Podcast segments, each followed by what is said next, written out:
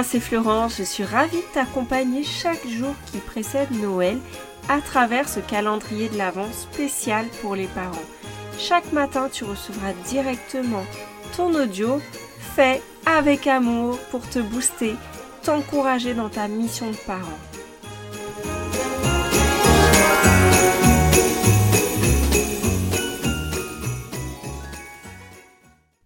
Quand tu as manqué de patience, que tu as explosé devant ton enfant, que faire? Le mal est déjà fait. Alors tu t'en veux, tu culpabilises, tu as la boule au ventre ou envie de pleurer, ou tout ça à la fois. Tu t'en veux, tu t'isoles, t'as envie de te cacher, de ne plus regarder les personnes contre qui ta fureur s'est jetée. Ce bout de chou, cet ado, parce que tu as honte. Ça m'est arrivé il y a peu de temps. À cela s'ajoute la culpabilité de pourtant je sais comment faire. Une part de moi pourtant se sentait incomprise, a voulu s'exprimer, a voulu dire qu'elle trouvait la situation injuste, a voulu que les autres sachent dans quel état elle se sentait. Mais une autre part ne veut pas obtenir quelque chose parce qu'elle a gueulé un bon coup et qu'on m'obéisse par peur que j'explose. Je vous rassure, tout le travail que j'ai fait sur moi font que cette situation arrive rarement maintenant, parce que je sais exprimer mes besoins, parce que je connais mes limites et que je comprends mieux mes enfants. Mais ce jour-là, je n'ai pas su voir les signes à temps, je n'ai pas su écouter, je n'ai pas su demander, je n'ai pas su exprimer. Et ça, tu peux connaître toutes les astuces du monde, tu peux avoir étudié le sujet en long, en large, en travers. Ça arrive, ça arrive. Des fois l'émotion est trop forte, et à ce moment-là, tu n'as plus ta capacité de raisonnement. Mais bien que le mal soit déjà fait, j'ai toujours le choix de reconnaître ma vulnérabilité sans que l'autre s'en sente responsable. J'ai toujours le choix de demander pardon quand je pense que j'ai blessé, parce que j'aurais aimé qu'on le fasse pour moi. La dernière fois que quelqu'un m'a crié dessus, c'était un ancien chef. Ça m'a mis en colère. Alors je me mets à la place de mes enfants, de l'injustice qu'ils peuvent ressentir. Et je me dis que même si c'est également un sentiment d'injustice qui m'a fait exploser, j'avais d'autres choix pour l'exprimer. Alors je reconnais mon tort, que j'aurais pu faire autrement.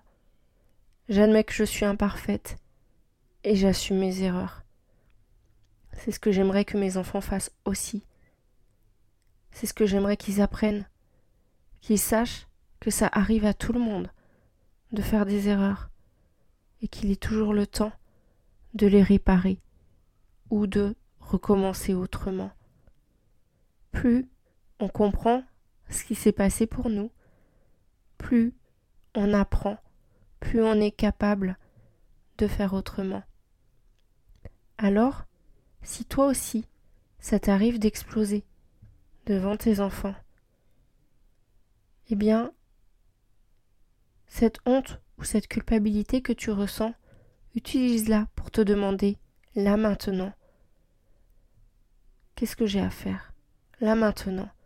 De quoi j'ai besoin? La prochaine fois, qu'est-ce que je ferai différemment? Ne reste pas sur ces sentiments de honte, d'impuissance ou d'échec, parce que tu as toujours le choix. Tu peux toujours apprendre de cette situation, comprendre ce qui a été touché chez toi, qui t'a fait exploser. Chercher quel était ton besoin derrière.